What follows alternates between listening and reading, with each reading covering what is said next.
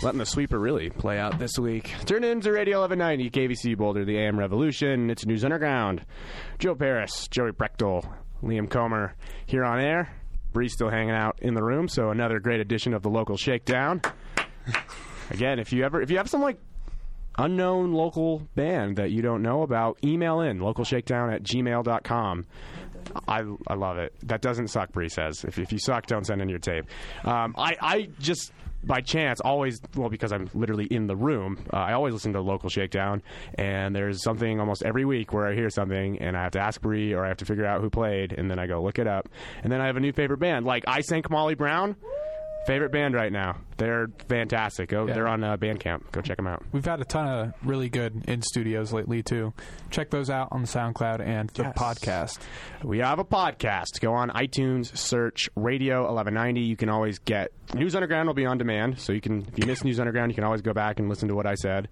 Uh, if you want a really entertaining one, I talked by myself for an hour on Wednesday. I actually did listen to that earlier. What'd you think? Not bad, eh? Yeah, It's You pretty seemed hard. Like you're losing your mind a little bit for the first five minutes, and then you got into a groove. Well, I was trying to re. Okay, so there was no headphones over here, and I was like, I don't need headphones. But then I was paranoid because if you don't have headphones and then something goes off, Yeah.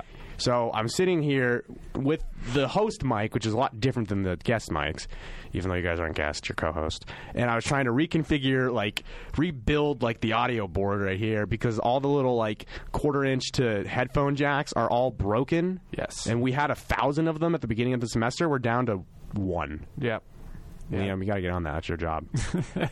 That is actually not my job, but I've just been doing it for the past two years. Oh, well, whose job is it? Uh, Is that Colton's? We'll, we'll not call anyone out on air. Is it Colty? I'll call Colton out on air. I'll do it. I'm just kidding. It's it's Michael Adalbert's fault, right? yeah. That's easy. I still call him if there's a problem. He's like, I don't work there. Like I keep forgetting you don't work here anymore. Uh, Michael Adbert, the former sound engineer, he now works for uh, Seagate over in Longmont. All right, 608 Radio 1190 KVC Boulder. This is the news hour. Apparently, uh, actually, we got some good local news. Well, it's not good news, but we've got some interesting local news. The weather just out of control the last few days. My goodness, we had a few tornadoes touch down in Longmont, uh, just up the road from here. A little bit scary situation, boys. Yep. Absolutely. I don't like it. It's kind of crazy to think about that, just like how close the tornadoes were. Yeah. Because like you hear, like I know when I first moved to Colorado in 2004, that was a big thing. Moving from California, you know, you grow up like, oh, earthquakes are the big thing there, and then here like tornadoes, and then like you know, lived here since 2004, and never once seen a tornado. Now they're just like you said in Longmont, a little bit north of us. Yeah. Well, they had that one in Windsor, Colorado, a few years ago, and just demolished that town. Yeah. Where's Windsor? Uh, it's really good. I mean, I know where it is on the map. It's it's northeast of uh, of Longmont. Okay, was that before 2013? I think it was 2013. Yeah, because that's when I still lived down in Colorado, Colorado Springs. I think it was actually in 2008. Oh, really? I think it was May 2008. We had we had a couple tornadoes a couple years ago though. But Yeah. The, the big one was in Windsor. Let's see. Yeah, 2008 tornado, uh, May 22nd, 2008. Uh, yeah, it just leveled Weld County and Larimer County. And you, I mean, the famous pictures from Windsor was that one house uh, located in Windsor was literally cut in half. The, t- the tornado just cut it in half, so half that you could just see like like a diagram. Oh yeah, I, I think I've seen Not that a picture. diagram, a uh, diorama. diorama. You could just see the inside of this family's house. Half of it demolished, half of it in a pretty good shape. It was pretty interesting. So uh, yeah, that was uh, 2008, and if you may remember, that was like the golf ball sized hail, 150 mile per hour winds. Uh, the tornado actually caused close to 200 million dollars in damage. Um, and I know the United States government did a really nice job uh, helping out. And that was not that wasn't sarcasm. They really did do a good job helping out. but that and that again was not this most recent tornado. No, that was in 2008. the tornadoes yesterday, uh, we'll get to here in a second. But before we do, I do want to say that Boulder County is currently under a tornado and a flash flood watch. Um, it's not imminent, but it is. You know, my job to tell you that according to the National Weather Service, there is currently a tornado watch until 7 p.m. and a flash flood watch until 10 p.m. here in Boulder County. With that said, tonight though the weather showers likely and possibly a thunderstorm here about in the nine o'clock hour. Then there's going to be a chance of thunderstorms really until the early hours of Saturday morning. We will see a little bit of heavy wind coming from the west. Um, chance of precipitation through tonight into tomorrow is 60%. Saturday, scattered showers and thunderstorms throughout the day, mainly in the afternoon. Patchy fog actually in the morning. So if you're uh, driving into Denver tomorrow or driving into work, uh, be careful. It is going to be some pretty thick fog from what I'm seeing. And then Saturday night, showers and thunderstorms, uh, likely before 1 a.m. Chance of precipitation uh, throughout the night on Saturday, 70%. And then Sunday, Looks like we're going to have the same uh, showers and thunderstorms expected in the afternoon, mostly cloudy throughout the day, a high near 75. And then again, Sunday night, uh, showers and thunderstorms likely, mostly uh, around the 7 o'clock hour, it's looking like. So it's really, uh, and I'm looking at the future cast too. Looks like we're going to see the same thing every day, where it's going to be decent weather up until about three o'clock in the afternoon. Those clouds move in, just like clockwork, and then you'll have thunderstorms and rain. So uh, be careful. I know there's a lot of people that try to go out and hike on the weekends. Really, you know, want to go enjoy the beautiful Colorado summer, and I good on you, but be careful. Uh, these weather alerts are not messing around. And I actually was reading something online yesterday. Uh, it was about how weather weather pinpointing, whether forecasting really is entering like a futuristic age where, you know, you could joke around before, like, oh, meteorologists are right only 20% of the time. But, you know, we're getting to a point now where they are very accurate. Uh, I was watching, I actually watched a collection of local news last night during the weather update. They were juggling around, you know, programming the NBA Finals. But there's always one Denver station that's doing a weather update. And I think it was actually uh, Channel 7 uh, this ABC affiliate, they didn't, I mean, predict a tornado like down to the exact coordinates, but they were pretty close. They were saying that the uh, the cyclone activity up in Longmont was prime condition for a tornado, and they were correct. I mean, yeah, my mom always mentions how like oh like you know the weather person's only right like this percentage of the time. Like you you said that Joe, and but honestly, I mean as you said like they're right much more than that. You watch the local news. I mean I always seem to watch CBS 4 just because I was an intern there. No. And I was an intern at You? KKTV 11 News in Colorado Springs, which is also a CBS station. So I've been interns at two CBS stations, so I always you know just gravitate towards CBS. And Ed Greene has has been the weather guy for CBS 4 for I think longer than I've been alive. And I mean, whenever he gives me a, a weather report for the upcoming days, it's always seems to be accurate. And I took a, a weather and atmosphere two part class my sophomore year. And the professor basically said, you know, in the first week of class that it is an exact science, but at the same time, there are so many variables into weather forecasting that you take about a dozen models and you try to, from those models, which are usually you know there's a little bit of a variation between each one and you try to just you know take an average of all 12 and there's i mean things that happen like second to second that just change each model. So for the most part it is pretty impressive what they can and cannot predict. But at the same time you know if you see black clouds up in the air you see a funnel cloud, get get in the basement. I mean, you don't have to forecast that. Just be careful. And then I don't know. Have you have either of you heard the actual like tornado warnings? Yes. When you're in like the car or you're listening to the radio or something. I, I was seeing them on TV and hearing them on the radio. Those Um, are. I mean, those get kind of eerie. They were- Yeah, they're scary. And Like, y- there's take cover now. there's the automated system in Boulder County that like talks with like a woman animatronic voice, which is just terrifying. The one I heard, I've heard is a man. They were they were particularly morbid yesterday too. I noticed they were just like this is a serious situation. Yeah. people may die. You know, and like I don't think I've ever heard them be that specific about the level of danger before. I was actually driving home from Longmont um, yesterday about four o'clock in the afternoon, going Longmont to Boulder, and on our way home, uh, we heard on the radio like again a very ominous.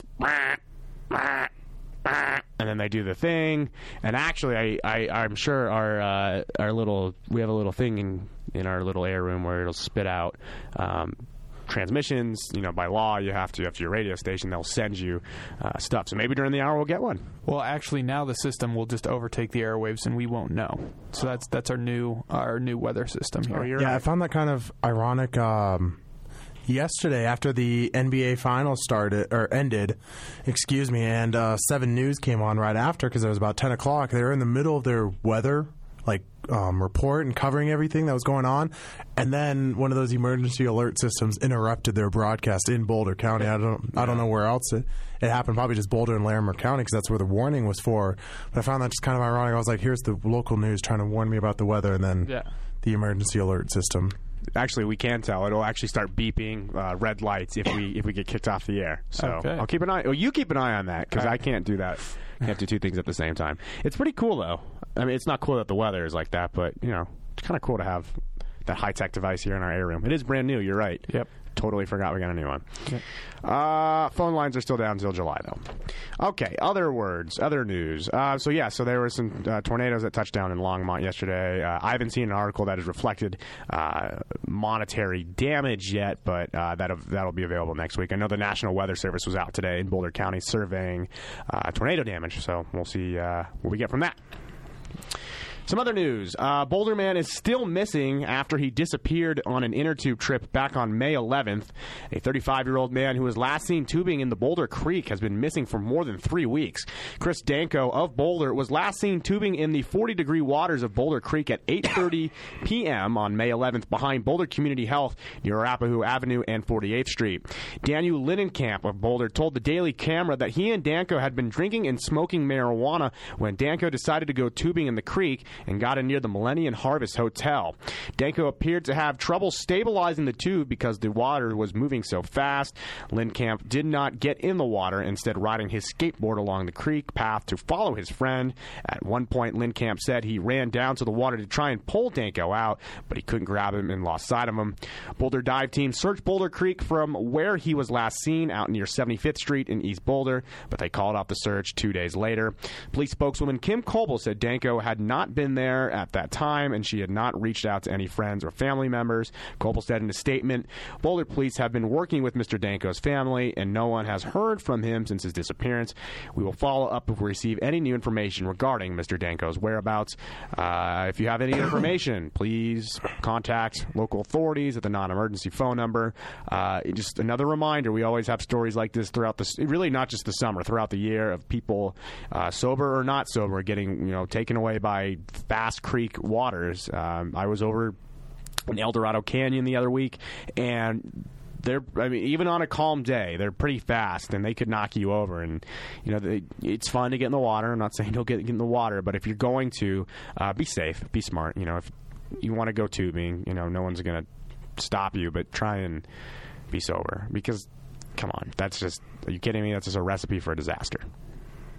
So be careful inner tubing is fun though I'm not saying not to do it Yeah, just wait for the water to go down. Definitely, it's you- going quick still, very could- quick. I think there's a way. You, there's also like t- like times of the day where it's going to be slower or faster, and I think you can find that online somewhere. Well, I mean, and even on May 11th, I mean, that was right after graduation. And if you attended CU Boulder's graduation, you know that it just like rained all throughout the entire ceremony. That was that was great. And then it just rained and rained and rained and rained. So that probably wasn't even like considering how much it had been raining at that time. That's true. The stream was probably moving really fast at that time too. And then, like you said, Joe, and how it says um, just, we were smoking marijuana and drinking before we decided to do this. I mean, at least Daniel didn't get in the water as well, because then we could potentially have two missing people. Um, but you know, I just hope Chris is okay. It's just sad because you know they were just trying to have a good time, but Yeah. yeah, it's, it's also at night too. They got in the water at 8:30 p.m. It's dark. It it's, it might be tough to see in the dark. You know how fast the water is moving, especially in parts of the Boulder Creek where it's not illuminated by light. So, I mean, if you're going to go out in the creek, I mean, you know, be got in at a pretty. I want to say, I mean, it's a pretty busy area. Millennium, that Millennium Hotel. I stayed there once when I had my orientation here. Really. Yeah, You didn't stay. Oh, because you because I was a transfer. Yeah, you're I was a transfer student, so You I are didn't right. stay in the dorms. Uh, so yeah, like my parents and I came up and we stayed in that hotel, and I mean, there, I'm I'm pretty sure there's like a lot of lights in that area.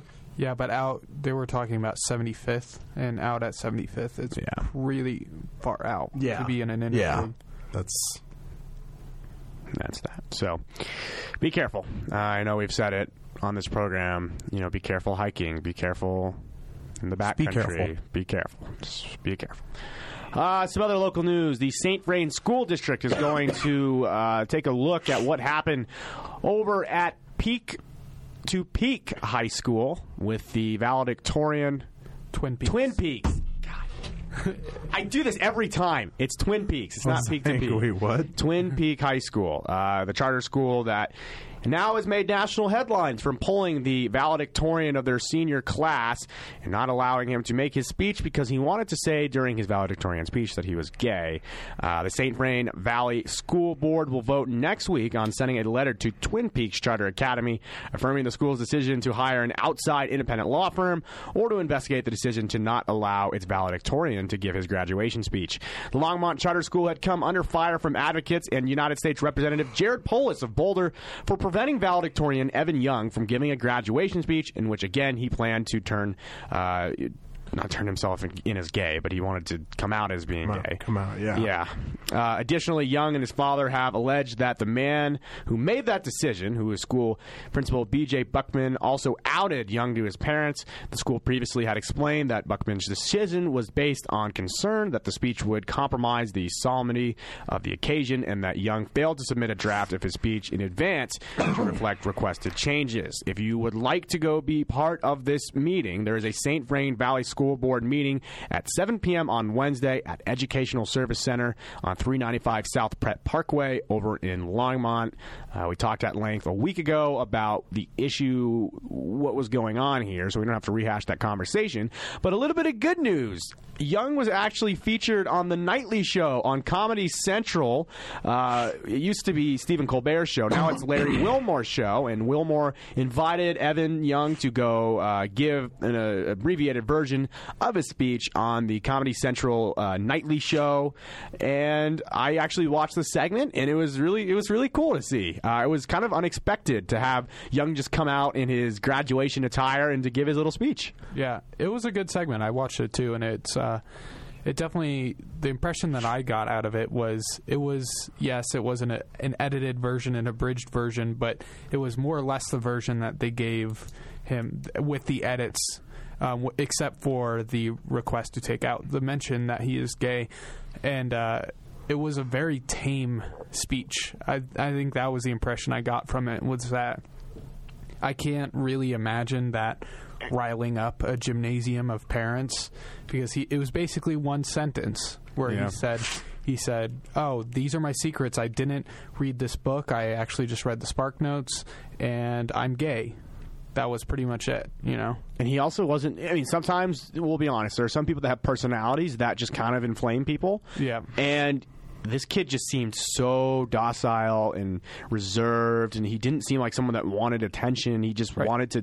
He just wanted to have his moment, and he earned that moment. And we talked about that at length last week. Uh, but if you missed it, go online comedycentral.com. You can catch. Uh, who should have been Colorado High School valedictorian Evan Young uh, giving his speech, which he wanted to give at Twin Peaks Charter High School graduation, but was unable to do so after the administration banned him from giving a valedictorian speech in which he wanted to announce that he was gay. Um, the funny thing was that uh, they did make a little bit of a tongue-in-cheek uh, joke about, you know, uh, Young starts his speech uh, on TV saying that you know one of his child, one of his heroes, Stephen Colbert, and Wilmore jumps out. He says, "Whoa, whoa, whoa! You, you can't, you can't talk about Colbert on the show." I'm centering that, so it was, it was fun. Um, United States Representative Jared Polis is still working uh, very aggressively to try and get rid of the school superintendent. So we'll see. Not the principal. Uh, I mean, I'm sure he'd go after the. Um, sorry, he's not trying to remove the superintendent. He's just trying to petition the superintendent to do something about it. Yeah, I mean, I believe at this point they've hired a law firm to investigate it. so they're going to kind of reveal what actually happened, why, um, where the censorship was, and you know who ultimately made that decision, and also what the decision was because the principal came out and saying, well, the, he didn't submit a draft on time. Well, he did. It just didn't have that one edit in it. So There you uh, go. There you go. Some other local news: A Boulder woman is facing felony theft and criminal impersonation charges after police allege she used a false identity to receive nearly five hundred thousand dollars in discounted medical care from Boulder Community Hospital. Boulder prosecutors say Minerva Roman Romero used a fake name and at least two people's social security numbers to receive $400,000 $494,893.88 worth of care at Boulder Community though the we through the We Care charity program. The, they claim that Roman Romero used the name no, Nohemi Sarabia for a $114,000 procedure to place a pacemaker to cover multiple emergency room visits covering tens of thousands of dollars and to pay for lab work and other medical care, according to an arrest affidavit written by the Boulder Police Detective Tracy Shavitz. An attorney has not entered an appearance for Roman Romero as of Thursday. She's being held at Boulder County Jail on $10,000 bond. Roman Romero faces felony charges of theft between $100,000 and $999,000 and criminal impersonation fees. She's also set for a formal filing of charges in court today. A Boulder Community Health spokesman couldn't discuss the arrest to the Boulder Daily Camera because the case is ongoing. A hospital staff member alerted authorities after Roman Romero repeatedly came into the hospital's uh, heart clinic and requested a name change on her patient file. She said she was the patient the hospital knew as Sarabia, according to the arrest affidavit. Uh, also to note, Roman Romero told hospital staff that she wanted to fly to Mexico, but worried she would not be allowed on the plane because information on her pacemaker identified her as Nohemi, uh, according to the affidavit. So it's a little bit of a sticky situation. It sounds like this woman really did need health care, but you can't. Just couldn't afford it. Yeah, you can't identity theft. And then people. she wanted to go back to Mexico. yeah, And because she used the, I mean, yeah, she, I don't really think she thought this whole thing through. Yeah. I mean, it is it is amazing to me that someone can even accrue a half a million dollars in in health care. it's really not that hard. I know. Yeah, I mean, when you look at what she got, it wasn't actually that much health care. um, you know, pacemaker is very expensive, but That's why health insurance is very important. yeah. But yeah, this whole I mean, there's so many sad angles to this story when Yeah. you really actually think about it. And I think she only owed uh, Boulder Community Health $959 out of her pocket, although the costs of her care was nearly $500,000. Through, uh, it's through the We Care uh, charity program, and uh, the hospital's We Care charity program provides discounts on a sliding scale to low income patients who cannot pay the total charges under an approved payment plan if they meet certain requirements. Um, so, I mean, she just kind of ran out of room. Uh, she had to, you know, try and get a fake name to And then, did, uh, what was it, two, two fake identities or, Yes, and fake then two different social security numbers? at least two different uh, people's social security numbers. So it's unfortunate because you look at the woman's mugshot and she doesn't look like a criminal. She just looks like an an older woman. Who, I mean, she's sixty years old. Um, she doesn't look like she's in terrible shape, but you can only imagine. I mean, if you need a pacemaker, uh, that's not good news. Some other hospital news. Uh, the VA is working towards a new plan to pay for the Aurora Hospital that has become a mess. Uh, with a funding deadline fast approaching, the United States Department of Veteran Affairs today proposed a two tier plan to cover the cost of a troubled $1.73 billion hospital project here in Aurora, Colorado.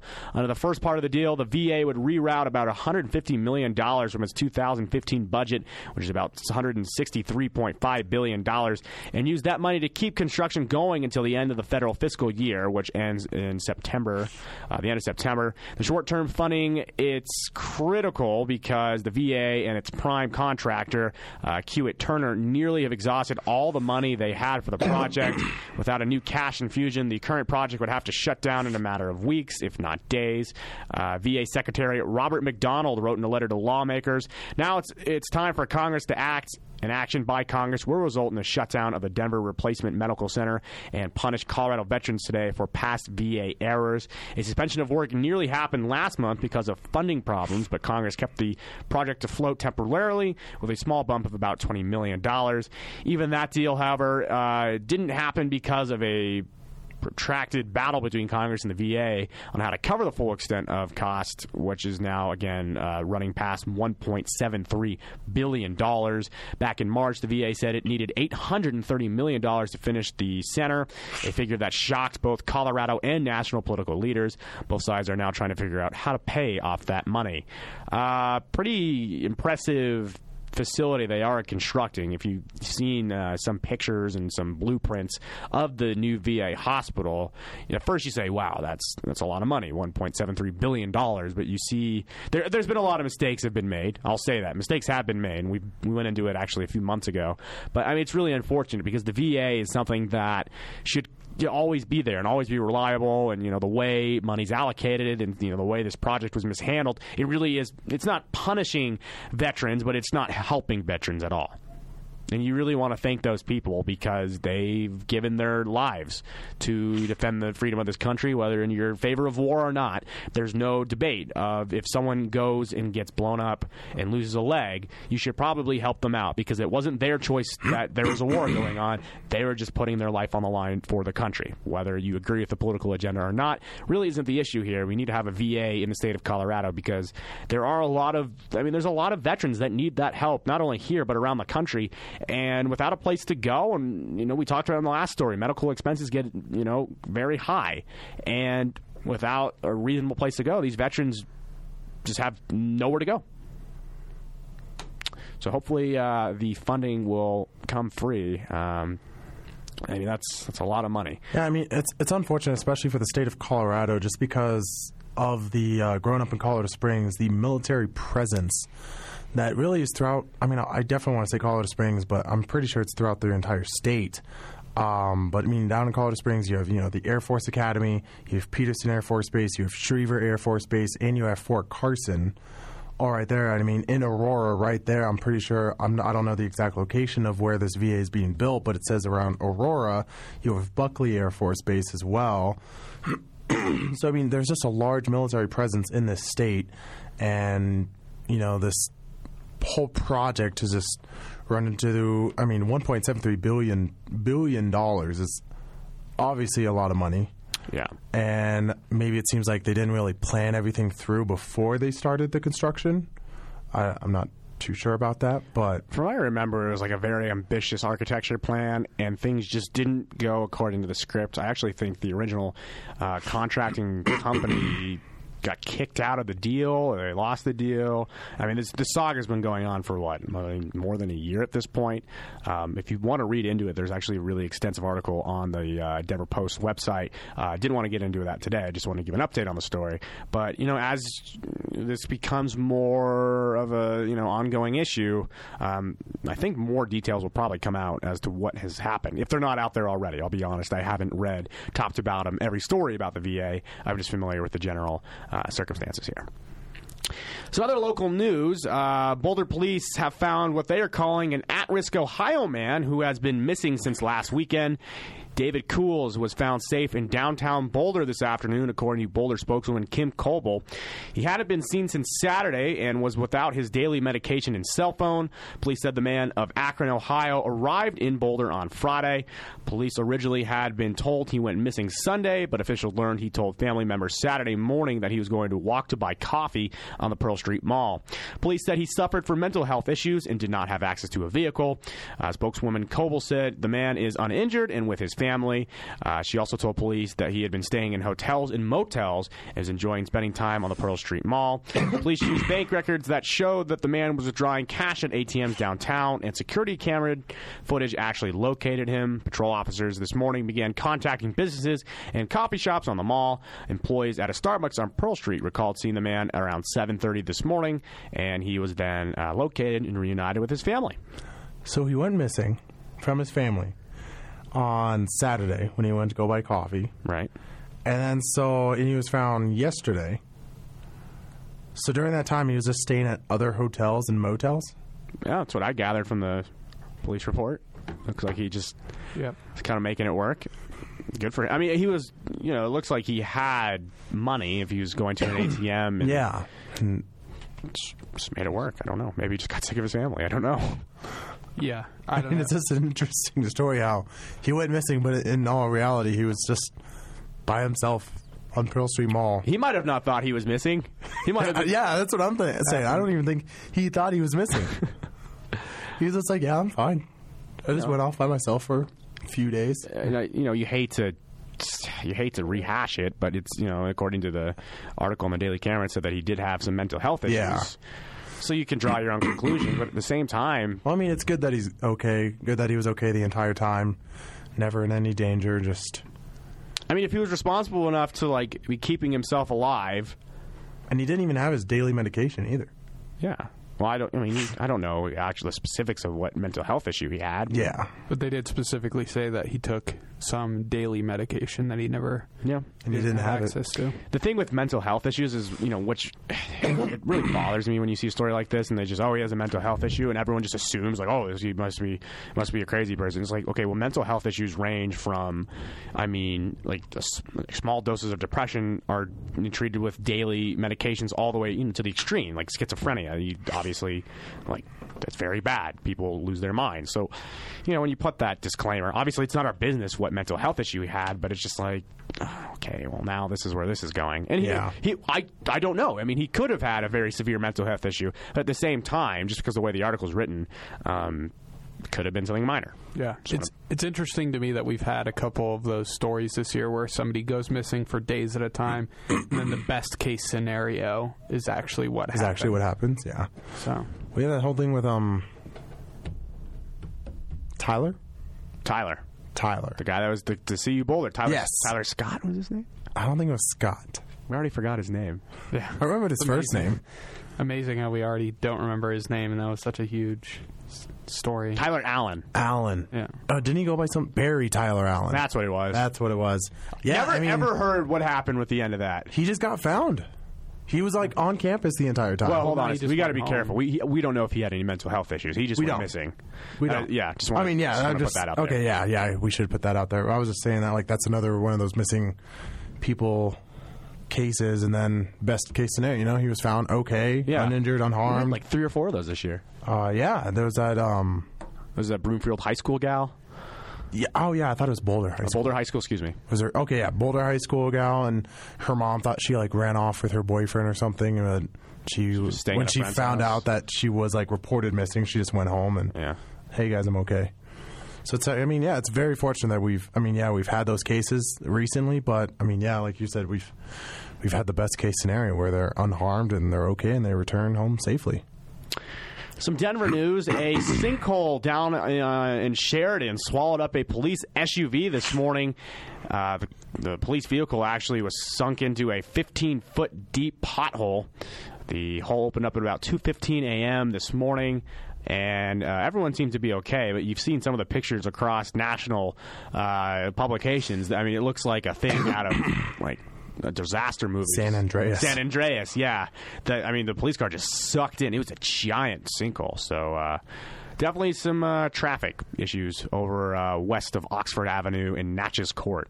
Um, I think that officer has the worst pothole story ever, though. you think so? I mean, a lot of people complain about potholes, but I don't pretty think bad. they've ever, their entire car has ever sunk into one. You know, you mentioned uh, San Andreas. Will you? I mean, you're from there. You're from California. I mean, yeah. Would you go see that movie? Or Yeah. Or Liam, would you go see that movie? I, I want to. I actually was going to on Sunday. I uh, texted my friend. I was down in Colorado Springs, and him and I are big um, Dwayne Johnson fans. Me too. Like I love The Rock, Rocky. and uh, so I like knew that him and I both wanted to see this movie. So I texted him around like 1.30 when I was like just about to get my hair cut. I was like, "Hey, what are you doing?" He's like, "Oh, about to go see San Andreas at 2.20. He's like, "Do you want to come?" I was like, "Oh, I'm getting my hair cut," and I was like, in my the back of my mind, I was just like, "Wait until later so I can go." And then when I hung out with him that night, I told him I was like, "Yeah, I wanted to see that," and he's like, "Why didn't you just say something?" Joe, you got to speak up. That's that's my story. It's not it's not very relevant. It's just about how I almost saw San Andreas, but I actually didn't. When I was in California, 'Cause he went and uh, saw a matinee. Well, it's Who probably, sees matinees? it's probably cheaper. it's five bucks or something. Yeah. on Tuesday. You're actually wearing a shirt right now that says Cali Life. I've been wearing a lot of California clothes lately. Yeah, because the Dodgers are in town. Uh, No, that's not, that's not even why. It's like a good omen for me. Joey has applied for a job in California that a certain friend of his forwarded. If I, if you get the job, I'll be two for two on getting friends jobs. So Give wasn't the first please. one? you want, uh, what do you want? I'll, I'll was get the whatever first you want. one Catherine, Catherine Bogart. Bogart? Okay. On a whim, I sent a like a, a job application to a friend, and I said, "You need to apply for this." And two days later, she had a job with USA Hockey in Colorado Springs. That'd be cool for me too, since I have like all my family in Colorado Springs. Getting greedy. You could go three for three. What do you want to do, Liam? I'll get you a job. I'm looking for audio production gigs. Mikey sent us both that uh, gig from NPR. I th- was it NPR? Yeah, that was a while ago. But That was last week. oh, I didn't get that. Then. Did you not? Yeah. Oh, I'll forward it to you. Oh, here we go. Here we go. No, that would be Mikey Goldenberg, the general manager of the station. They'll get credit for that. Uh, one, we got two more local notes. One local note here: Boulder Public Library is hosting a vintage books collectible sale. Uh, if you're into that, the Boulder Public Library's main branch on 1001 Arapahoe is hosting a vintage books and collectible sale this weekend.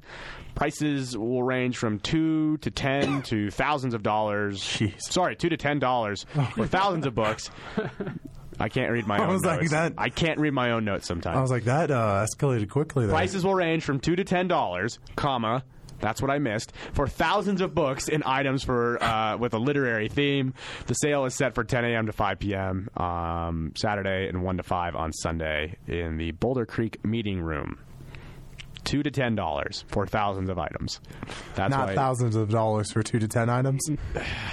They're really good books. though. really good books. We got the original edition of War and Peace. Sometimes when you're not paying attention and you just you're typing your notes down and you miss a comma, that's Yeah. It's unfortunate. It's hard to do everything by myself. Sports news. University of Colorado football team got their first commitment of the 2016 class from quarterback Sam Noyer. Woo! He is a three-star prospect. Three-star prospect. He has three stars and he's a prospect. You know who else was a? Oh wait, no, I think he Beaverton, was a Oregon. two-star prospect. Who? Johnny Manziel. Who cares? He's like a two or three star. No, he wasn't. Yeah, he was. Was he really? Yeah, he was a two or Liufau three-star. was a three. I was. I mean, I was, actually going to say that. I was going to say Sefo was a three star, but I figured mention Johnny since he won the Heisman and almost won it again. Uh, Trying to shed some hope for Buff fans everywhere. he wasn't here on an official visit, but he came and visited It was an unofficial visit. yes, he's a six foot three, 195 pound quarterback. He's put on some weight. He was the fourth best prospect in Oregon for the 2016 recruiting cycle. He threw for 2,700 yards and 18 touchdowns during his junior season.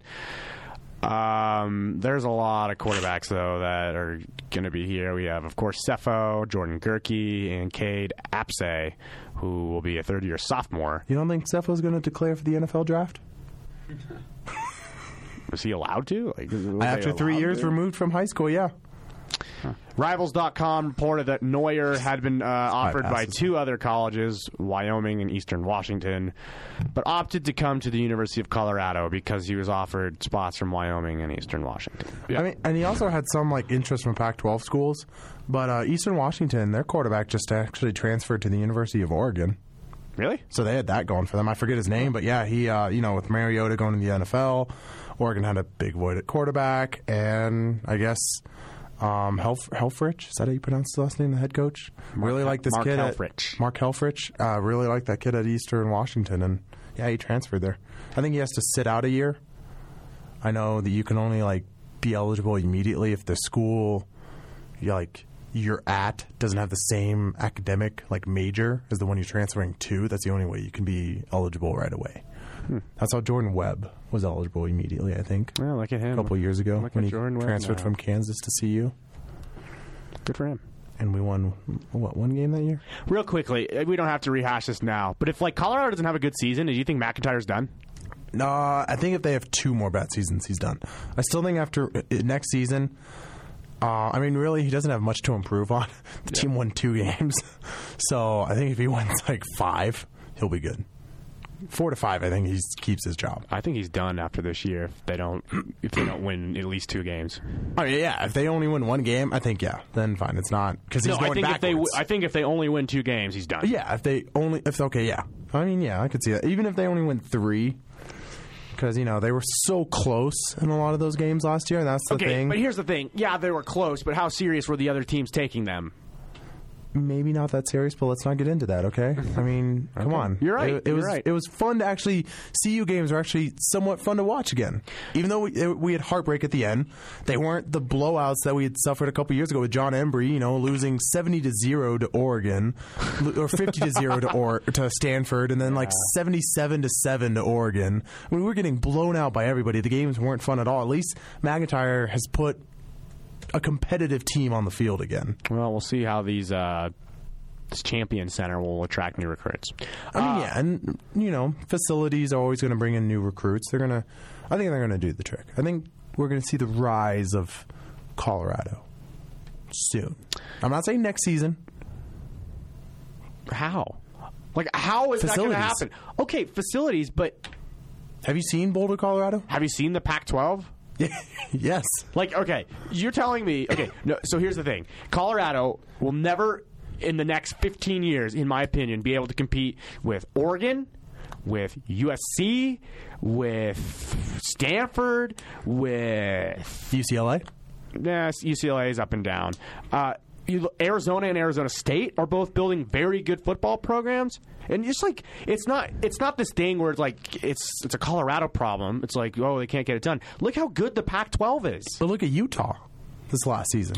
I don't know what they're doing there. Utah went from You're you right. know, a You're- bottom feeder team like CU, and now to uh, blowing out Colorado State in a bowl game, who we lost to. yeah, very true.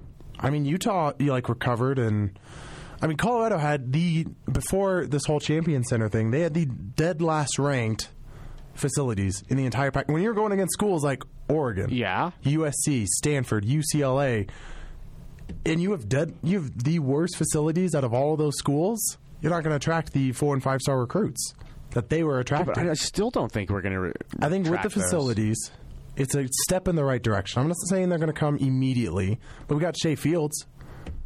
He's from here, isn't he? Oh, sorry, he's no, from California. He's he from was committed to USC, right. decommitted, and then committed to us and came here.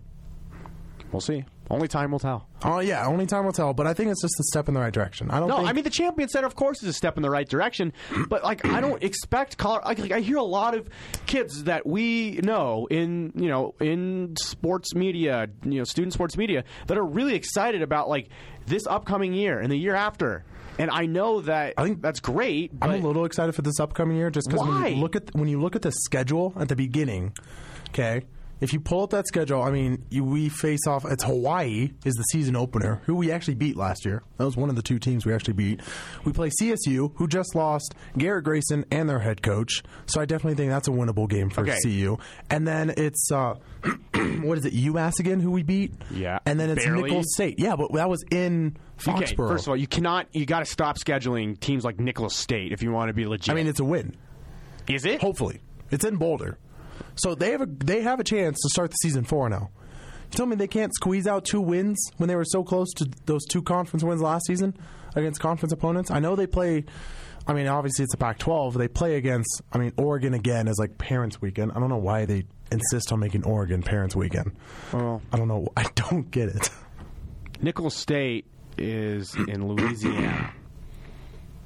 And they went I thought it was in oh, Nebraska. They went 0 and 12 last year. That's a win. They went 0 and 12. Why are you Because we scheduling wanna a win. team that went 0 and 12? That's so we went stu- we went two and ten. Don't schedule a team that We went 0 went two and 12. ten though. The the idea is that they're not going to be within the bowl system, or you know, they're not going to be fighting for a position where they're going to look at the schedule and say, well, okay, well they won, they got that win against who was it, Nicholls State. Nicholls State. So N i c h o oh l l s. all they want is that number. They just want that The win six number wins. to go up. Yeah.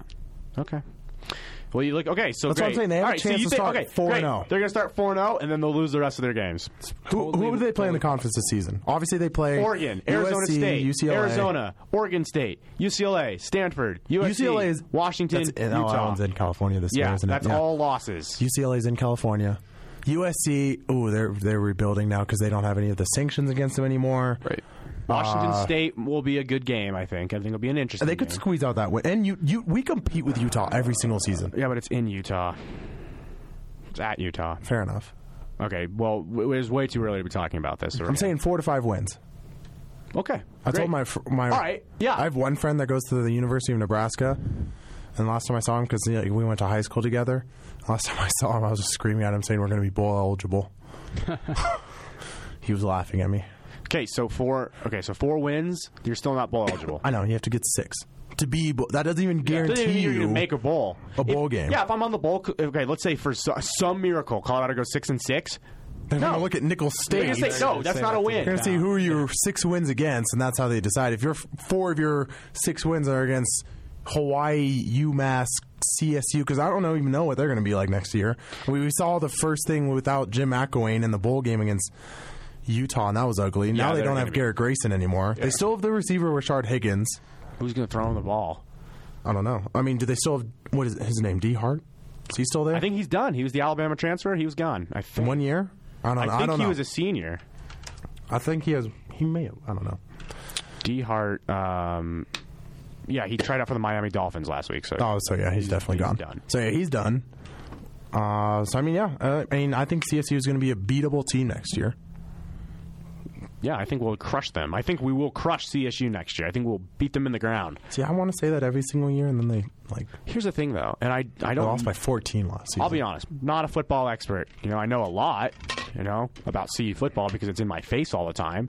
But it scares me when you schedule a team like Nicholls State because we did the same thing two years ago with what Sacramento, Sacramento State, and we lost. on the last second field goal. So here's my thing. I'd rather I- that team was bad. Okay, but I'd rather we schedule teams that are decent teams And we almost lost to UMass last year. because a, okay, a close loss or a potential win against a decent team is way more important than beating a team that's terrible or worse, potentially losing to a team that's terrible.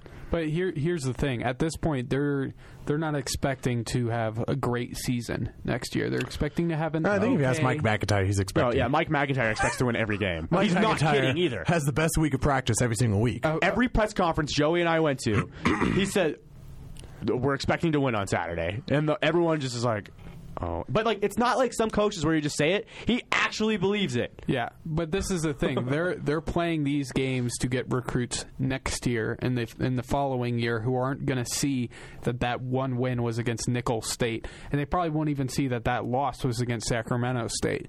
You know, they're trying to get people. You know, kids kids are 17 and 18 years old when they're making this decision. they got those new uniforms. That's what I was going to say. 17 and 18 year old kids care more about the new gear. So They got Yeah. those new uniforms. You see those all white uniforms? Oh, those are nice. yeah, they're going to look really stupid when they're covered in green. not You on know what? turf. Not on turf. Six six fifty two on Radio Eleven Ninety KVC Boulder. Don't worry, we'll have plenty of football talk in the coming months. But uh, real quickly, I want to touch on weekend box office, and then let's talk about the NBA and the NHL. Hopefully, we can wrap that up here in eight minutes. Uh, real quickly, just running through it. New movies this weekend. Entourage is out. The new Entourage movie, which actually did pitiful uh, by Really? critics. Yeah, it got a thirty out of hundred. yeah. Um, Heard the it's good though. Melissa McCarthy movie. People are age. so. Spy with uh, Jude Law and uh, Jason Statham actually has done pretty well at the box office. Um, or sorry, by the uh, critics. Uh, Spy, and then Insidious Chapter Three also comes out this Should have stopped after the first one. I don't even remember the second one. The second one was with the dad. The dad was all the one like possessed one. The first one was the kid. Second one's the dad, and, I, it's and the mom's third turn. one. No, because remember at the end of the second one, Didn't see any of it. She went. Oh, okay. The end of the second one, she like went to that family that was facing a similar problem. So I think the third one's going to be on that family. Yeah, Elise. She at the very end of the second movie, you see her with this different family, and she has this like reaction because she she sees this like evil thing in this people's in these uh, this family's house. So I think the third one's going to center on that family. Completely different story, I believe. I don't know. I haven't even really seen previews. That's just my yes because I've seen the two. Okay, I haven't seen either of them, so here we go. All right, uh, what do you guys want to do? NBA or NHL? We only got time for one. I would say NBA. Well, Let's go NBA, Joey. NBA it is. Sure, NBA. All right, last night in overtime, Golden State Warriors knocked off the Cleveland Cavaliers. Cleveland, though, loses Kyrie Irving for the rest of the finals. Fractured left kneecap. Are Ow. are the Cavs going to be swept? I don't think they're gonna. I I don't think they're gonna be swept. LeBron has been swept, I think, once in all the NBA finals he's made it to, and that was by the San Antonio Spurs back in 2007 when he was with Cleveland. So I mean, I guess you could say, oh, when he makes the finals with Cleveland, he's just gonna get swept. Um, I don't think they're gonna win the series. I think it's gonna be over in five. yeah, I, I think without Irving, I think it's- it's a lot LeBron is going to will the Cavs for one win. If he's able to will that team to a sweep over Atlanta, who who was a good team, they were facing a lot of injuries themselves. I mean, with Kyle Korver going down, and then Al Horford was ejected in that one game. You had um, DeMarre Carroll was banged up in game one. So Hawks had like their own injury issues, and they end up being swept. But that was mostly because of LeBron. Yeah. Yeah. So I think LeBron's going to be able to will the Cleveland Cavaliers to one win, probably Game Three. I don't see them winning in Oracle. Yeah, not anymore. the The biggest question for the Cavs right now is how is Dellavedova going to play? And he did not, you know, coming in for Kyrie last night, he did not look very good. He did He not didn't have look- any points. And the thing Well, about it's more about the defense. He's he's playing about like seven feet off of Steph Curry, who can get it off in 0.4 seconds. So there's no way. Like Steph Yeah. Curry's going to have one of these sixty point. That's games. why I think um, you cannot put Dellavedova on Steph Curry. I think they have to put either LeBron because I mean they've put LeBron on point guards before who are like really quick, really Yeah. good. And I mean even though Steph still Steph is still going to score. I don't care who you put on him; he's going to find a way to put up points. But putting either LeBron or I think Iman Shumpert, one of their better perimeter defenders, mm-hmm. is the best option they have. And put Dellavedova honestly on Klay Thompson because Klay Thompson, when he tries to create his own shot, is not as effective when he's a spot up shooter. and he he did not play well last night. And either. Dellavedova, Klay, yeah, Klay Thompson shot like five for fourteen or something. and something. Dellavedova is like, I mean, when I watched him in that series against Atlanta, he, I mean, I guess it's the best way to put it. He's a tryhard. Yeah. I mean, it's the NBA, so like pretty much everybody's trying hard. Yeah. But Dellavedova is going that extra mile to really lock down his defense. I mean. Klay Thompson's obviously still going to put up points as well, and maybe he'll be better creating his own shot against Dellavedova. Yeah. But Dellavedova is not going to make it easy, I think, on Klay Thompson if he as a spot up shooter. Let me tell you why Cleveland lost last night. They fell apart. J.R. Smith shot three for thirteen. I mean, and you're going to get games like that from J.R. Smith. Okay, that's Everyone why they that. lost though. But you could see you could see it every single series where they went up the court, they're passing the ball around, good ball movement, people are cutting the basket, and then it somehow hits J.R. Smith around the perimeter, and the ball just stops. And J.R. Smith does what J.R. Smith does, and he doesn't care what anybody else is doing. He walks up to the three point line and just bricks it. You know, Jared lives for the big moments. Yeah. You know, he loves. he got overexcited last night. He did. I think. Isn't this? Is this his first NBA Finals? Yeah. Yeah, I believe so. So I mean, you I mean, know, he was on the I mean, Nuggets. it's also he like didn't have one there. He was yeah, on the Knicks. he wasn't there. Definitely didn't have one the there. Knicks- So Uh, he went to the the Knicks Western are- Conference Finals with the Nuggets against the Lakers, on but yeah, that. they didn't actually make it to the NBA Finals. So I mean, J.R. Smith did get a little exci- uh, overexcited. I mean, you could see that at the beginning of the game that Steph Curry was even a little like maybe over, maybe nervous, anxious. Yeah. Uh, Klay Thompson, you know, didn't have a good game. LeBron's been there five years in a row now, so Yeah. he he's used. To, he's just like whatever. It's He another took game. Forty shots last night. Scored forty four though. Yeah, yeah. You have to think also this is going to really put LeBron's finals performance like if you look at all of LeBron in the finals, it's not looking too good if he loses this series. It's 'cause not. when Wouldn't he you- be two and four? He'll be two and four, but you think about it, and that could very easily be one and five if it wasn't for that Ray Allen three. The game six. Yeah. So Yeah, and then facing an OKC team that I mean, you look back and you're like, how did that team? Like obviously because of Kevin Durant, but like Kevin Durant carried that team to the NBA Finals that year. yeah, I mean, but that was they, His had, supporting cast was not that great outside of Russell Westbrook. they, they still had Harden off the bench at that point. Did they? Okay, they did. Yeah, but he, I don't even think he had. A, he didn't. He didn't have a good series. Yeah, yeah. Um, I I gotta say this. I just came across an article. It came across my desk. Um, apparently, Von Miller is being fined by the Denver Broncos for farting, in during team, meetings. Yeah, you didn't see that earlier this week. What? Yeah, I saw that. I did not hear that. Sorry, story. I didn't want to derail the NBA Finals talk, but with only a minute left in the show, and this is you know the Denver Broncos. Uh, what, Joey? Can you? I haven't read the article. I, I didn't came really go into the article. I just saw the headline, and since it was Von Miller, and I really can't stand that guy, I didn't. I was just like, of course he does. Yeah. He's disrespectful. Okay, let's see. Uh, Nicki Jhabvala on Twitter says Von Miller said the Broncos have fine have a fine system for flatulence in meetings, and he says he's definitely been fined the most. Wow. It's so it's so surprising to me too, just because when he was drafted, you had this image of Von Miller being the- guy who went back to school when he didn't need to, and uh, you know he graduated, came into the league as being a smart guy, and just, Just you know, a goofball now. yeah, I mean, yeah. gets in trouble. You see know, what he doesn't take wears. things seriously. it's just sad, but hopefully he's a good influence on Shane Ray. Uh, they're gonna the tornado trio as they're calling him, which is a really bad name to call him, by the way, especially after yesterday. Is that yesterday. with Demarcus Ware in there? Demarcus Ware, uh, Von Miller. Von Miller, and the third guy. Shane Shane Ray. Yeah. Yeah. So there you go. Seven o'clock. It's the end of our show. Thanks for tuning in to Radio 1190 KVCU Boulder. That's it. That's what about? that. Uh, can we talk about the NHL finals a little bit? Stanley Cup finals, I guess, if you want to call it that. sure, we can talk about it, Joey. That was crazy.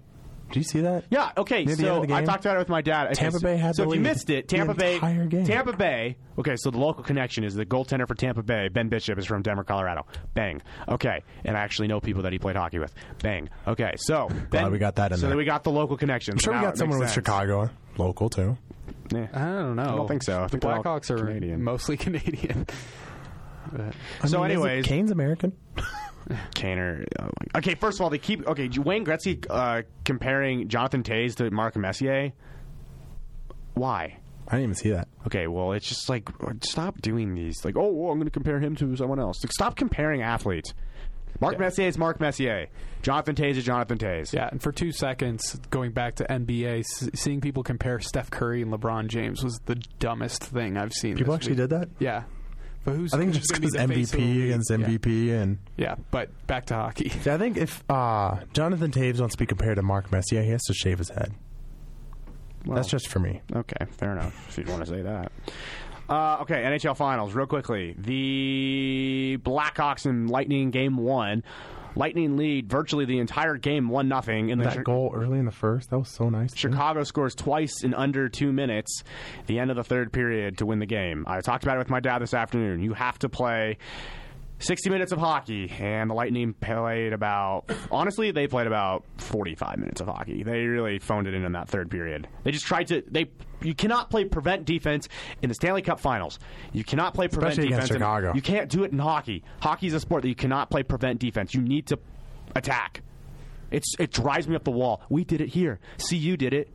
We did it twice this year. We were up on the number one team in the country, Central Oklahoma, here at home, and the boys. I, I, I I'm sorry to say this, they're playing not to lose, and that's not the mentality you can have. The same thing the next night against number three ranked team in the country, University of Oklahoma.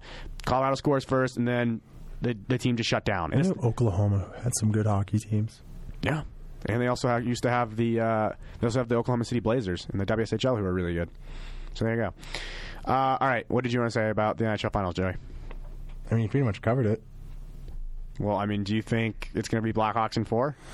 No, no, not four, not four. Blackhawks struggled against the Ducks. That went to seven. Tampa Bay series against the Rangers went to seven. I'm hoping for at least six. I want a six to seven game series. Chicago in five. You think Chicago in five? I think after a loss like that, you're not going to have a team come back, especially Tampa Bay. They're I think Tampa relatively Bay's going to come back and win game two. Okay, but I don't. It's just Chicago is so much better of a team, and you saw that on what I guess that was Tuesday night, Wednesday night. It was When, Wednesday night. Wednesday yeah, night. I was supposed to go to the Dodgers game. Chicago's just such a. They're just a better team. That's just the way it is. Chicago's in the Stanley Cup final because Kings didn't make the playoffs. Yeah, we saw what the that the Ducks couldn't do it. Ducks couldn't close them out. Well, guess what? Ducks Chicago- had Game Seven in Anaheim, couldn't close out the Blackhawks. Last season, Kings closed out the Blackhawks in Chicago when Chicago took a two goal lead.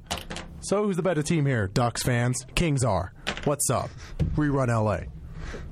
Mic drop. Okay, so Joey is left. Joey has No, I'm left the actually leaving. studio. Dodgers play tonight against the Cardinals too. If anyone's interested. It's a good thing there's a lot of California people out here in Boulder. Every time Joey's on the show, we we get we end up talking about California sports. Lakers on the number two draft pick. Hey, today was National Donut Day. How do you feel about It about was. It was. I, I remember when I was, I got home from the gym, and I uh, was eating my meal of ground turkey, three seven ground turkey, brown rice and spinach, and I'm sitting there on Twitter and Instagram looking at all these National Donut Day pictures. I'm like, hate all of you. Hate trying to eat clean. Do you hear about the guy that choked? He was like choking to death on a donut in the TSA line in an airport, and he was saved by a TSA security officer. And it was like the greatest thing a TSA officer's ever done is save a guy who was choking on a donut on National Donut Day. I think the TSA guys get more crap than they deserve. Okay, well, we'll have a. We'll talk about a it. when much we bigger. I mean, I know Okay, it just I know it just happened to Joey, at you- DIA. You, didn't listen to the show, but uh, there was a survey that was put out, and they did like these test runs through TSA to see like what was going on. And I think what ninety percent of like these tests, like if they they sent government officials through TSA lines with weapons and stuff, and like way too many got Almost, in. yeah, almost all. Of Almost them got all in. of them got in. What airports? All a lot of airports across the United States. Was DIA one of those? They actually didn't release specific airports. They actually, Yeah, Oh. of course not. yeah, because they don't want terrorists being like, oh well, the DIA sucks. Let's go there. Why would they release that report then? I mean, They kind of have to. yeah, it just just the evidence. Yeah. No, I mean, I, I felt that way. Reading when was it that report too, but released? Last week. Was that Monday's show? Yeah, yeah. There you go. No, that was last Friday's show. Yeah, didn't That was me to do exactly a week Friday's ago. show. You were in Colorado Springs, you ding dong. Fair enough. I did ask you. You did. I was out of town. No respect. I could have called in. no respect. No, you couldn't because our phone line's down. Oh, you were serious when you said that? Yeah. Oh. I wouldn't Oh. make that up. What do you think? I just don't want people to call in. I love our listeners. I love when people call in. Wait, why are the phone lines down? because we're doing some renovations that are going to expand our signal all the way to Cheyenne, Wyoming, and east. So Hopefully down to Nice. Denver too. I thought that we were. I thought they were in Denver. We reached are in Denver and it's light outside. Den- Denver, actually, Denver signal is clearer than Boulder's nowadays. Because our because of where our tower is. yeah, because our tower's located. Shh, don't tell anyone where the tower is. It's a secret that we have to protect. Uh, okay. I also just don't. There's a certain members of the staff that don't know where it's located, and it's kind of like a oh, game that you don't tell them. There's a certain music director that doesn't know where the, the oh, tower is located, and I said I'd never tell him. Oh, I'm going to tell him. Don't tell him. I don't even know where it is. So Is that it? Are we good or is uh is game two of the Stanley Cup final tonight? no? Or is it tomorrow? It's tomorrow. They take off like five days. It's a two day games. break. It's more than a two day break. The NBA uh, Wednesday, two days. Thursday, Friday, and then June they play sixth. Saturday. They're playing tomorrow. oh, they, oh yeah, yeah. That's a two day break, and then they play on the third day. Thursday, Friday. Okay. Just like the NBA finals, they took. Well, actually, I think the NBA finals have like. Oh no, they play on Sunday. So yeah, they have a two day break too. It's too big of a break. So I love the first round of like playoffs. Yeah, because they play two games and They then have like four games in one day, and then that that happens every single day. Yeah. And then once you get to the final, you're like, all right, now I have to wait like three days. That's like one thing I love about March Madness. You have like four games on at one time, and you have like 16 of them on throughout the day in the first round. You're just like switching through games. I don't even I like love that. sports. I don't even like sports. I just so I'm so tired of sports. No, you're not. Well, we're getting to the dead season, so Hey, there's still Thank baseball. yeah. Not a sport. Oh my god! All I'm right. just making All fun right, of. I'm just Hogner. making fun of the All right, Twitter Hogner. conversation. What did I do? You favorited my tweet Because that said I that baseball with you. isn't dead. Baseball will never die. It won't die. Did you hear about this baseball pitcher? I think the Athletics called him Oh up. yeah, He's the ambidextrous. ambidextrous. How cool is that? He's gonna. He can be the first guy to pitch with like both arms since 1995. But did, did you read the rules on like what he has to do against a switch hitter? Does he have to? the switch pick- hitter pick gets okay. and- He has to pick. The switch hitter can switch during the at bat. The pitcher cannot. The pitcher cannot. So the pitcher has to say what arm he's going to pitch with before the at bat, and then the hitter can like decide which side he's going to be on. Actually- and then the pitcher has to stay with that arm the entire at bat. As of one minute ago, Pat Venditte actually just entered the Red Sox uh, A's game in the seventh inning. Oh wow! So you can follow his MLB debut live on ESPN.com. Let's see if he pitches with both arms in his first inning. I wonder if he's like actually able to do like a fastball, like able to actually get break on the Yeah, ball. do you think he has like four both? pitches with both arms, or like his Probably left arm? some with I wonder some. which one is like his strong arm. Because even like ambidextrous people, they have a stronger like, don't they? I mean, in theory, no, but No? pro- probably there's a dominant one. Because you know how like with your legs, Yeah, you have like you you know right, what is it right legged? Is that the Yeah. term or something? Footedness. Right footed, yeah. Like you, like if you play soccer, which one do you kick it with, or which one are you better at kicking with, or He struck out this first batter. Oh, excuse me. He, he uh, the first batter that Venditte just uh, faced, uh, Brock Holt, grounded out to short. all right. Now he's so he's pitching as a All right. left-handed pitcher right now, which makes sense because Holt was a right-handed batter. So he is a he's a closer, or is he? He's a relief pitcher, He's a relief. Okay. and it just looks like right now also the uh, Pat Venditte has got his second out. You'd think that they'd want to have him be a starting pitcher at some point because wear down a little bit less quickly. But yeah, it's a pretty crazy story. did you see that thing about Kenley Jansen when he was playing the Rockies, Who? the Dodgers closer? I'm saying this because they were playing the Rockies. Oh, okay. So okay, on Tuesday, um, Dodgers hit the grand slam in the top of the ninth to take the nine eight lead, and then Kenley comes in in the bottom of the ninth inning, closes it, closes it out. Dodgers get the win, come from behind in the ninth inning. Yeah, and then the next night the. Rockies did the same thing. Next night, Dodgers have a 6 4 lead in the top of the ninth. They don't score in the top of the ninth, so it goes to the bottom of the ninth inning. Dodgers lead 6 4. I am watching this on my little game cast on the MLB At Bat app. And as soon as I see that, I just assume our closer with the two run lead is going to come in. So you turned it off? So and I walk away. You know, I was watching TV or like I went to the bathroom. I did something. I come back and I see it was the pitcher from the eighth inning, Liberatore, who I swear whenever I pay attention and it's Liberatore pitching, he gives up runs. So as soon as I see Liberatore's pitching, I'm like, where, where where's where's Kenley Jan- Jansen? Just because he's our closer, you know. The first thing he does, you know, pitch pitch hitter Michael McKenry, who looks just like Wes Welker, singles up the middle. Charlie Blackmon comes in, ground rule double. You have runners on third and second with no outs. I mean, the way the Rockies score their runs was just ridiculous. You know, Liberatore gets pulled. Yimi Garcia comes in, walks two straight batters. So, you know, he walked the bases loaded and then walked again. So Rockies get their first run to make it six to five. Yeah. And then he gets pulled. And then JP Howell comes in. His very first pitch Yasmani Grandal, the catcher for the Dodgers, gets a passed ball, gets past him. Uh, runner from third comes in, scores to tie the game. So now the Rockies don't.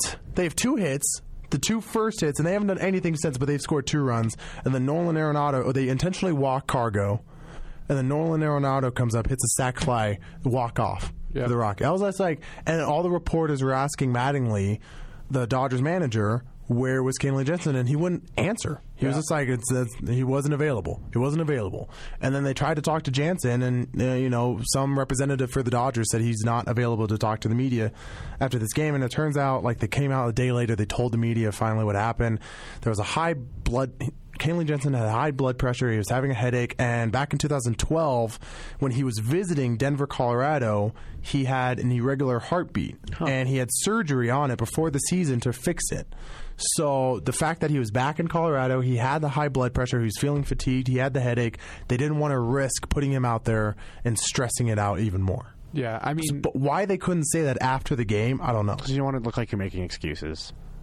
But but then that's to come out with it 24 hours later, like how much better do you look? I mean, he's not the first athlete where that's been the case. I mean, you look at Ryan Clark of the Steelers. when Yeah. Yeah, he would can't not play in Denver. He can't play in. Denver. Now, I mean, now he's retired, but yeah, he There's would someone not. else that couldn't play in Denver too. Whenever the Steelers had to travel to Denver, he would. I don't even think he traveled. It's basically No, he did, 'cause he was on the sidelines. anyone with He did? A, Okay. anyone with a, a heart murmur or re- irregular heartbeat or sickle cell anemia. It's just there's not enough oxygen for you to play professional sports and not endanger your life. I mean, Ryan Clark almost died. Yeah, that one game against Denver, I remember that. So you, you, I think they're rightfully so, just very careful. It's just weird because like uh, it was just so unexpected because Kenley came out the night before and he pitched and it was 16 pitches. It wasn't like it was a lot of work, and he hadn't been used in over a week to get that save. The last time he was out was May 25th, and then he came out in Tuesday's game.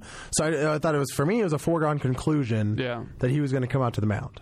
Yeah. And then, you know, Mattingly answered all the questions in the media saying he wasn't available and that his availability changed throughout the game. So at the beginning of the game, Kenley was feeling fine. And then just throughout the game, he started to feel this fatigue, you know, had this headache. And that's when the trainer and Kenley made the decision since it's still, I mean, we're still talking about, we're in the beginning of June. That's still early in the baseball season. So, like, it's not worth risking this. Yeah, And then being out for a long point of time, potentially, you know, career threatening move because we don't know. So it just sucks that the Dodgers lost that game.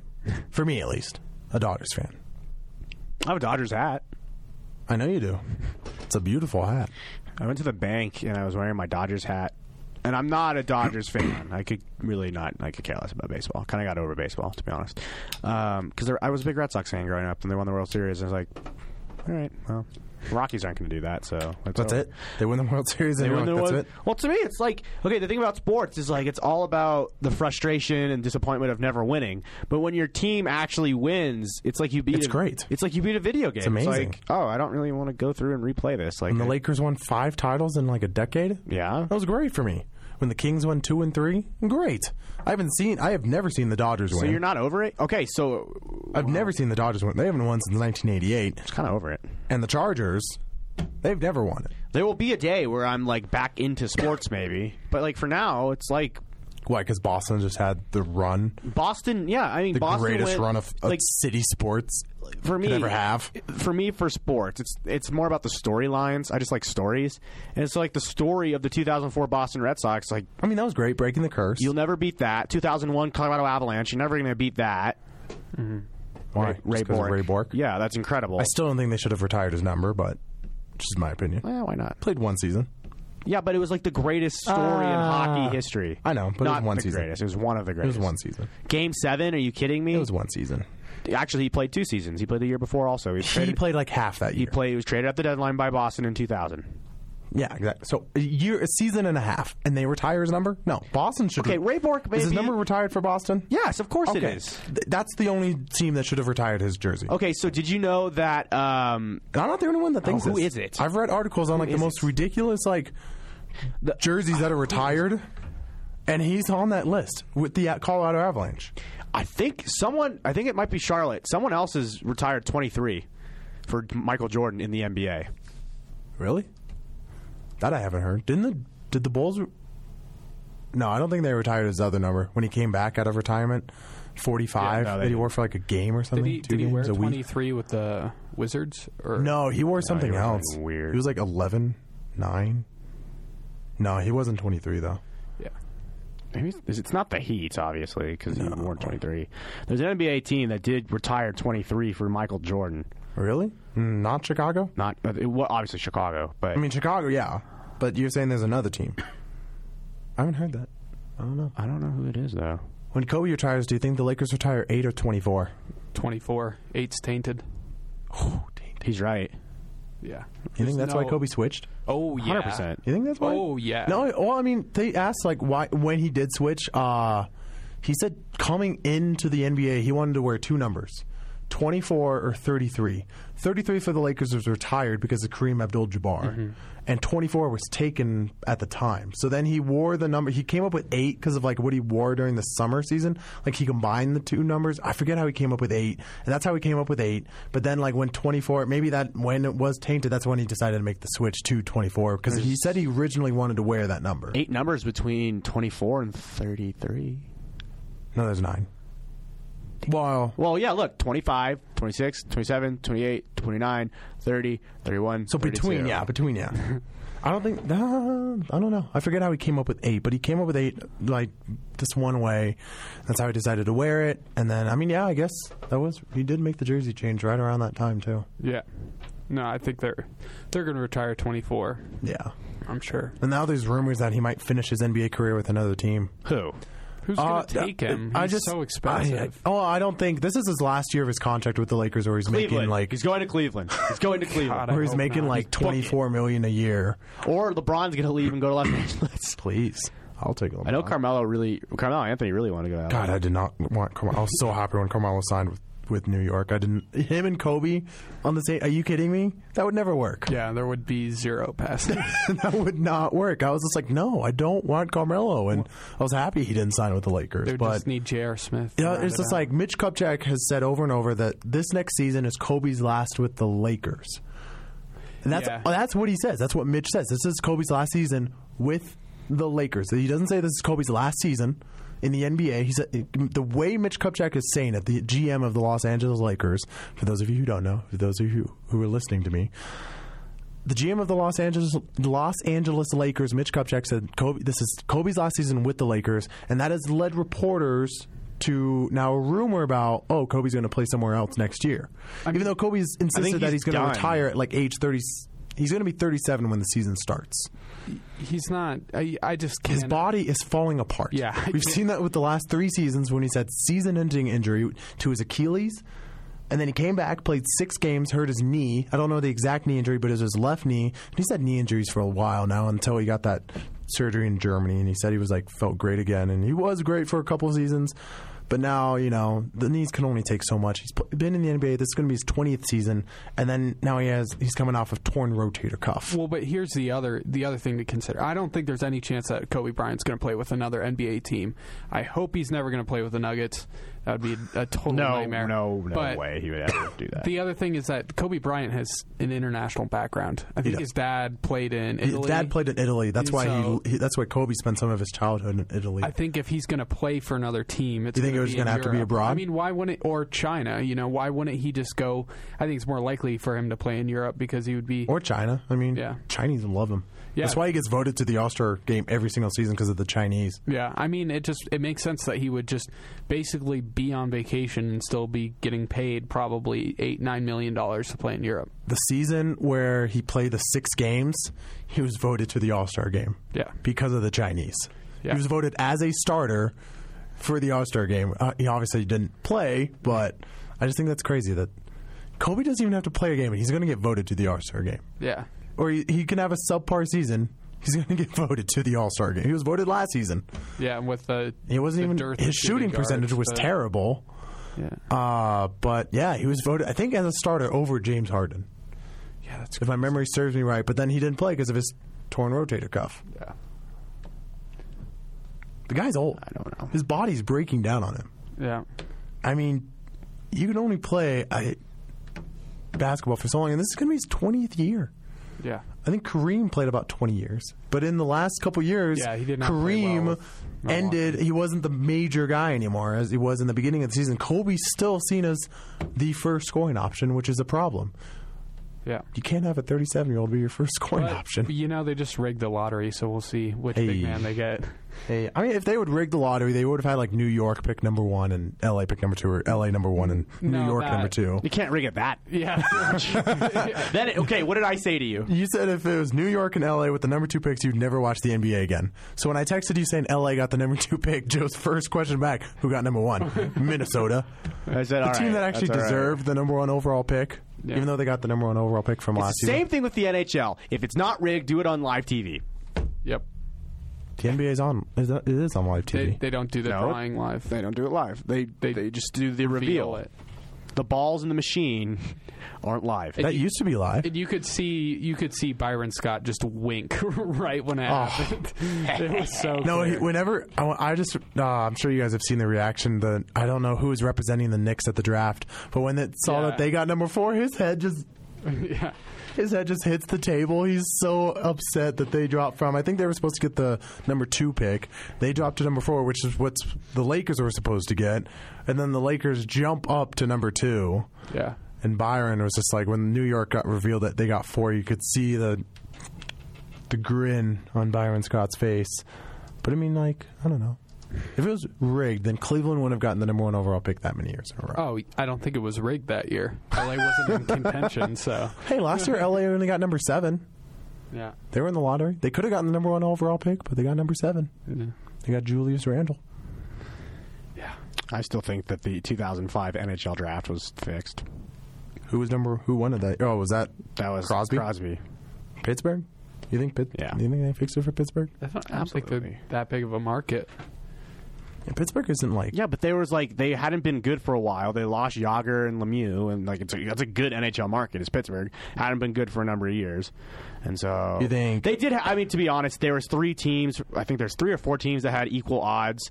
That I think they had three three odds, and then there was a few teams that had two odds, and then every other team had one odd. And so Pittsburgh is one of those teams that did have three odds.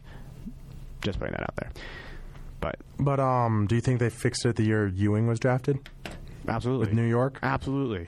David, the frozen envelope and the bent corner, and David Stern being a known New York Knicks fan. But what's funny about that whole thing is that Patrick Ewing didn't bring a championship to New York. Yeah, he gave them good years. He gave them contention. They were in the playoffs. So he gave he brought back like New York basketball. He made them relevant. But they he never won a title in large part due to Michael Jordan. Yeah. Yeah, that's true. On my podcast, we talked about that actually. Patrick Ewing or Michael Jordan? Michael Jordan, Patrick Ewing, and Reggie Miller. I mean, yeah, Golden age at, of basketball. you look at a lot of players that that era in the '90s. You know, Charles Barkley, Reggie Miller, you had Patrick Ewing. I mean, Hakeem Olajuwon ended up getting two rings when Jordan was out. Um, but a lot of players didn't get rings because of Jordan. Yeah, I mean, he was super sick. He's the best player of all time. Like, Kareem. if you put Kareem. You're gonna put Kareem over Kareem. Jordan? Really? Okay, you look at the numbers. I know Kareem played more than Jordan. Jordan's points per game is higher than Kareem's. I understand that too. I think Jordan averaged 30.1 points per game as in his career. Kareem averaged, I think, around How many 25. rings does Kareem have? Six. Six. Six rings, as and he has well. six MVPs. Jordan has five MVPs. Yeah. That's a big thing. And then you look back and, like, you're talking about best basketball player ever. Kareem also has three NCAA championships. He won three outstanding player of the Final Four. Jordan won one championship at North Carolina. I know UC- Kareem was with UCLA when they had John Wooden and they were in the middle of that, like, incredible run. But a large, large part was due to him and um, Bill Walton. Uh, but I just, I mean, um, I've always had that opinion that Kareem is still the like probably the greatest player to ever play the game. I mean, he's definitely up Okay. there. But if you're gonna make that argument, take it all time, you got to take Wilt. You got to take. Oh, take. Wilt. I mean, yeah, because Wilt. What I loved about Wilt is that I read this thing that like all these critics say that he could he couldn't pass. So then he went out the next season. I think led the league in assists. yeah.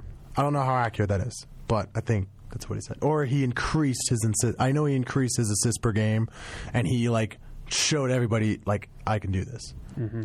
I mean, no one's ever going to break his points in a single season. He has over his record of 50 points a game for his entire season. Yeah. I mean, Kobe's career high is 35 points per game. Didn't win the MVP that year, or whatever. Jordan's highest in a single season was 37. So I mean, you look at Jordan and Kobe, two of the better scorers of all time. I mean, Jordan being number three or four now, Kobe being number three now, and uh, Wilt Chamberlain setting that 50 points a game Yeah. for a single season. You're averaging 50 points a game. You know how crazy that is? Didn't he also like average 50 rebounds a game? It was like 20 or 24 a game, something like that. Yeah, some, something like that. But you you just look at the videos of Wilt. You know, it's obviously before the three point line, but it's just like he's towering. Over he would have hit a lot of three pointers. Definitely. Definitely would have hit a lot of three pointers. But Bill Russell always had the last laugh over Wilt. Yeah, and he was a coach, Bill Russell? Yeah, he was like a player coach. player coach. That's so cool. Player and a coach, Jackie Moon. That's that's a movie. I know. Okay. Semi pro. Yeah. Great movie. Will Ferrell. I was reading something online today. It's like, what if at the end of Star Wars, Chewbacca shades his face and it's Will Ferrell? All right, I think that's where we end the show. I think that's it. Why? Because Will Ferrell's so hairy? No, it'd just be funny. Oh, okay. Wait, you don't think that's funny? It's a little random. Well, that's true. The number one pick in the 2003 NHL draft was Marc Andre Fleury.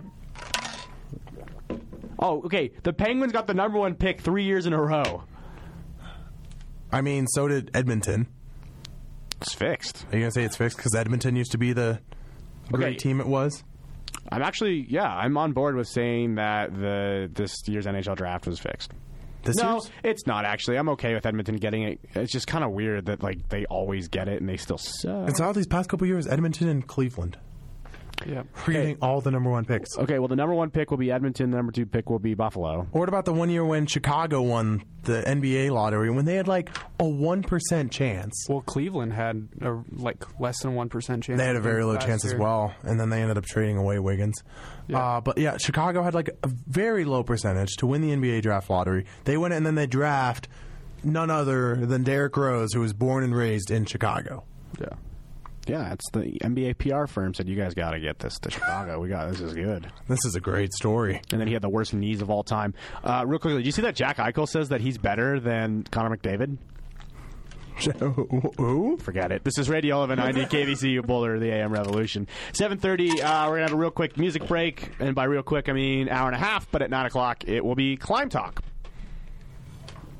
This is Radio 1190 KVCU Boulder, the AM Revolution. Have a great weekend, Boulder. Here's a track. there's a track. It's actually not actually a track. That's a sweeper. This is not what we want. It's, that's Liam's voice. We've heard enough of Liam, though. that's too much. This is a song called Casimir Pulaski Day. It's by the band Sufjan Stevens off the album Illinois. KVCU Boulder.